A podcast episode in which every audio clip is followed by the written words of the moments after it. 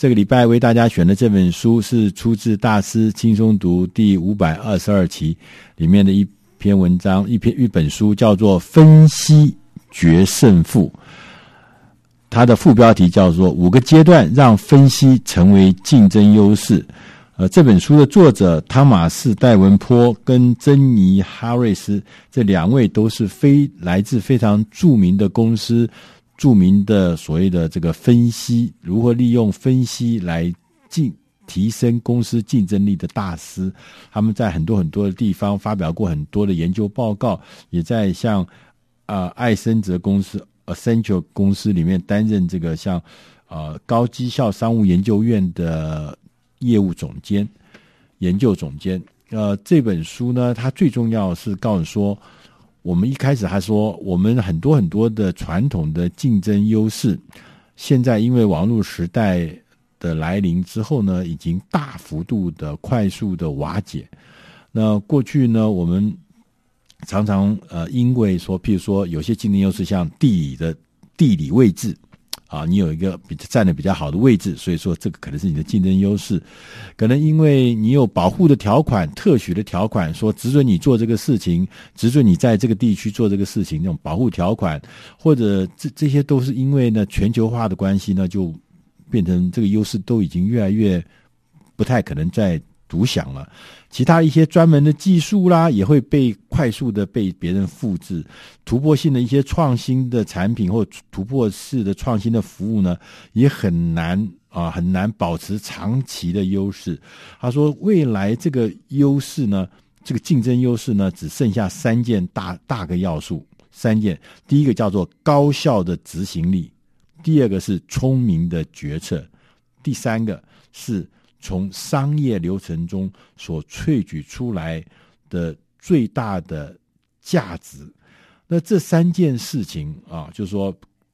不管是高效执行，不管是聪明的决策，还是这个所谓的从商商业流程中所萃取来的大量的资讯、大量的价值，这些都是从分析而来。也就是说，资料的分析是变成未来你竞争优势最主要的来源。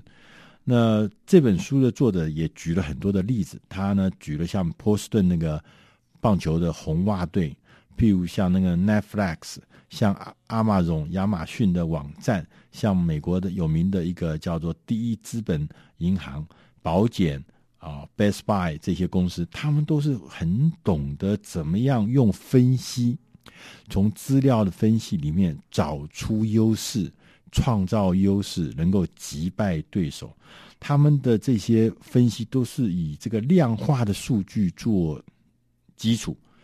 不像很多的人过去传统，我们常常很依赖所谓的直觉式的判断。他说，在现在这个事情，不不不不不可以，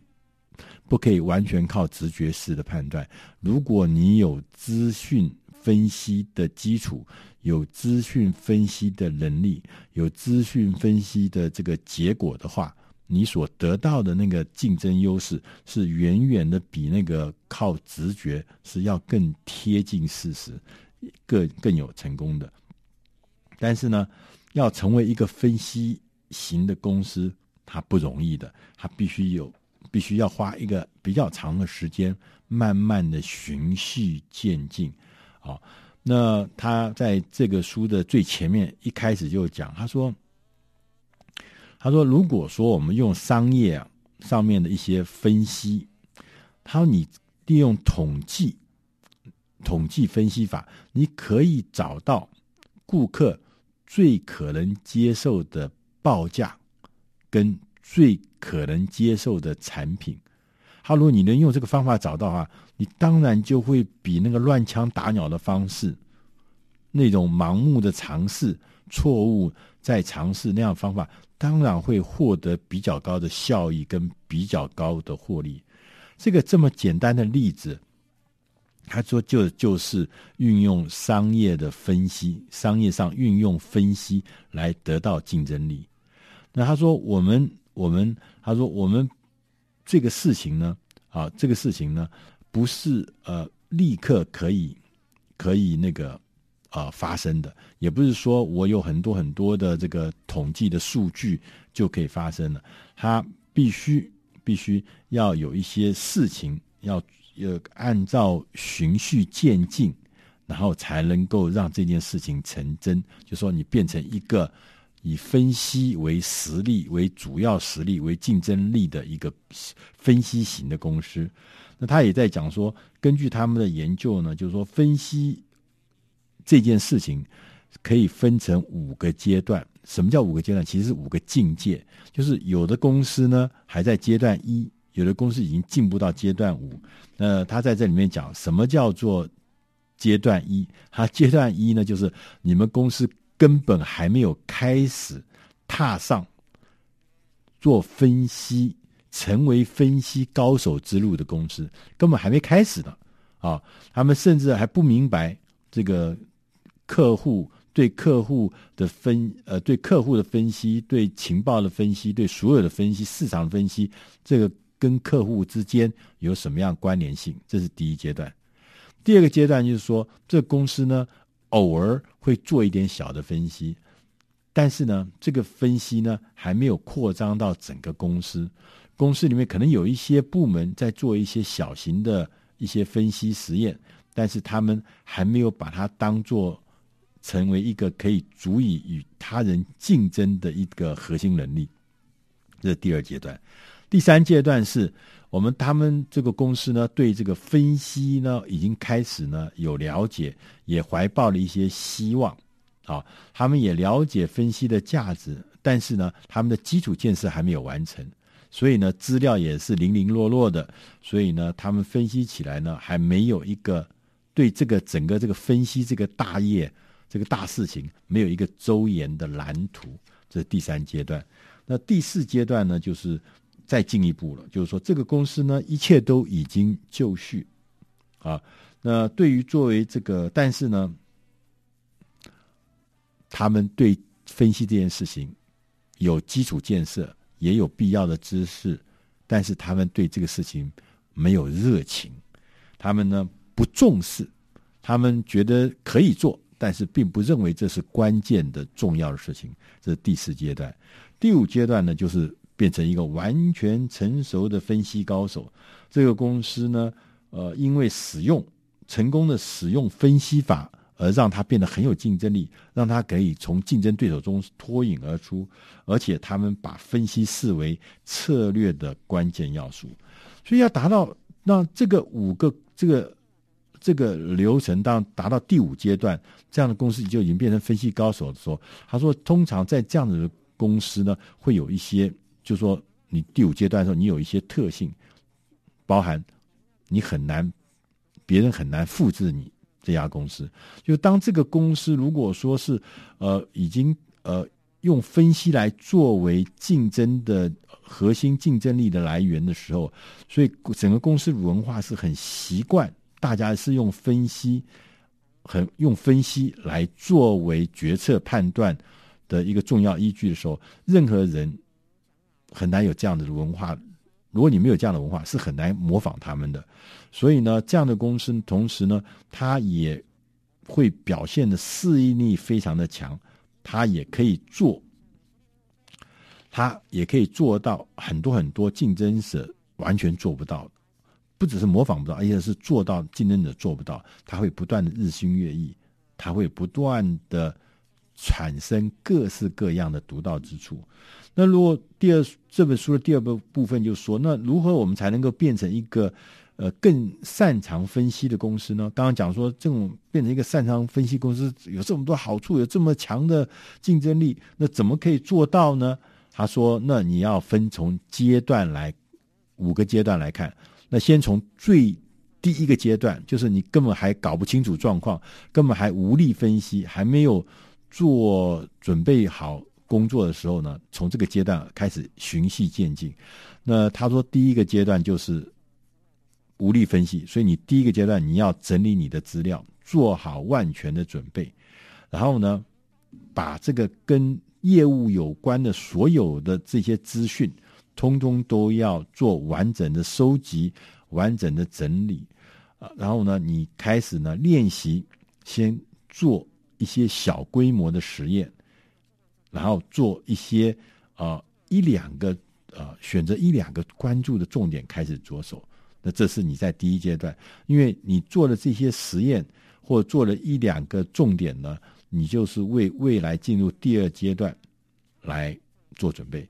第二阶段就是叫局部分析法，就是说你已经进行了呃几次的分析的实验，然后呢并且呢记录呢替组织创造了一些附加价值，大家已经有一点，经理人都觉得诶我们开始有一点点成就了，我们开开有一些经验了，大家可以开始有一些共同的话语的时候，这个时候呢大家对于分析来作为决策判断策略判断的重要依据的时候呢，大家有一点共同的成功经验呢，就开始呢把它呢变成一个往全面推动的这个方向走去，这就是第二阶段要做的事情。那那为什么呢？第二阶段要做这些事是为了第三阶段做准备。这时候你要找到一个赞助者，他同意你做一个比较大规模的完整的实验，同时呢在这个实验过程中呢要迅速获得成功，而且能够得到合理的回报，然后继续推动更多的局部实验，为进入阶段三做准备。阶段三呢，这个阶段叫做渴望分析，就是取得高阶主管的支持跟赞助，我们开始推出第一次全面的全企业的全公司的一个专案。这前面做了几次都是实验性的局部的这个呃单位式的这个专案，现在要开始来做，得到最高的 C E O 譬如说 C E O 啦董事长的支持，然后我们开始来做一个大规模的。那在这个阶段呢，就第三阶段最重要的目标呢是寻找新的方法，寻找新的工作方法，寻找新的方法，这是最重要的使命。那这个方法呢是从我们刚刚讲的那个核心的分析里面会找到新的工作方法，新的服务。我们启动第一个呢要强化强这个这个第一个这个大专案是要为了强化公司的独特能力，创造呃这种分析的这个独特的能力，向众人表示我们不可以再率由旧章，不可以因循旧制，我们是来找新方法的。那在第三阶段完了之后呢，呃呃之后呢，我们要变成第四阶段。第四阶段就是要把公司变成一个分析型的公司。我们刚刚讲说，前面已经做了一次全公司的大的这个这个活动，然后也得到了一些成就，也得到了一些共同的经验，大家也得到了一些这个呃。共同的这个经验之后呢，我们就要把整个内部的体制开始做重新的调整。我们要利用分析作业的流程来建立啊一种讲求事实、讲求数据、以事实导向的一个企业文化，不是刚前面讲的，可能也许是讲关系、讲经验、讲这个。推测讲直觉，不是，是讲数据的事实。那当你进入这个时候呢，所有的决策就不是靠猜测的咯，不是靠直觉的咯。这个时候呢，你必须要注意，就是说留意企业文化和组织变革的进展，你要防止守旧派跟新的分析取向的这个主管发生对立，然后要让这些分析能够融入更多的作业流程，能够变成更有力的行动依据，同时要让这些方法各式各样新的这些分析的方法能够变成决策自动化的一部分，重新调整你的呃整个组织形态里面，尤其是跟呃所谓的分析师、资料分析师啦、资讯人员啦，要让他们开始做呃更精实的工作。其其中一件事情就是把最高阶的这些分析师集合在一起，变成一个高一个特别的 team。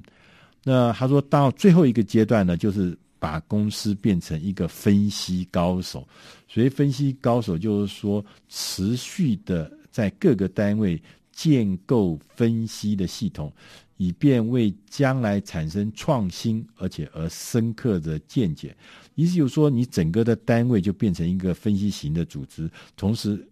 而且是高手型的组织。那在这个阶段的时候呢，最后的阶段主要的挑战是要避免自满，你要不断的构建内部的流程，你要同时呢要能够监控外部的环境，要不断的跟上外部的变化，修改你的假设，修改你的分析模型，修改你的运作规格，必要的时候你一定要有这样子的能力来调整，能够来修改，这样子你才能够获得获得长期的成功，才有可能让你的组织变成一个真正分析型的组织，才能够在这个决策上面取得所谓的竞争优势，让你公司因着分析而决胜负。以上这本书是出自大师轻松读第五百二十二期，分析决胜负，希望你能喜欢。你也可以，如果你要更多的资料的话，你可以在博客来书店上面看到这本书《分析决胜负》。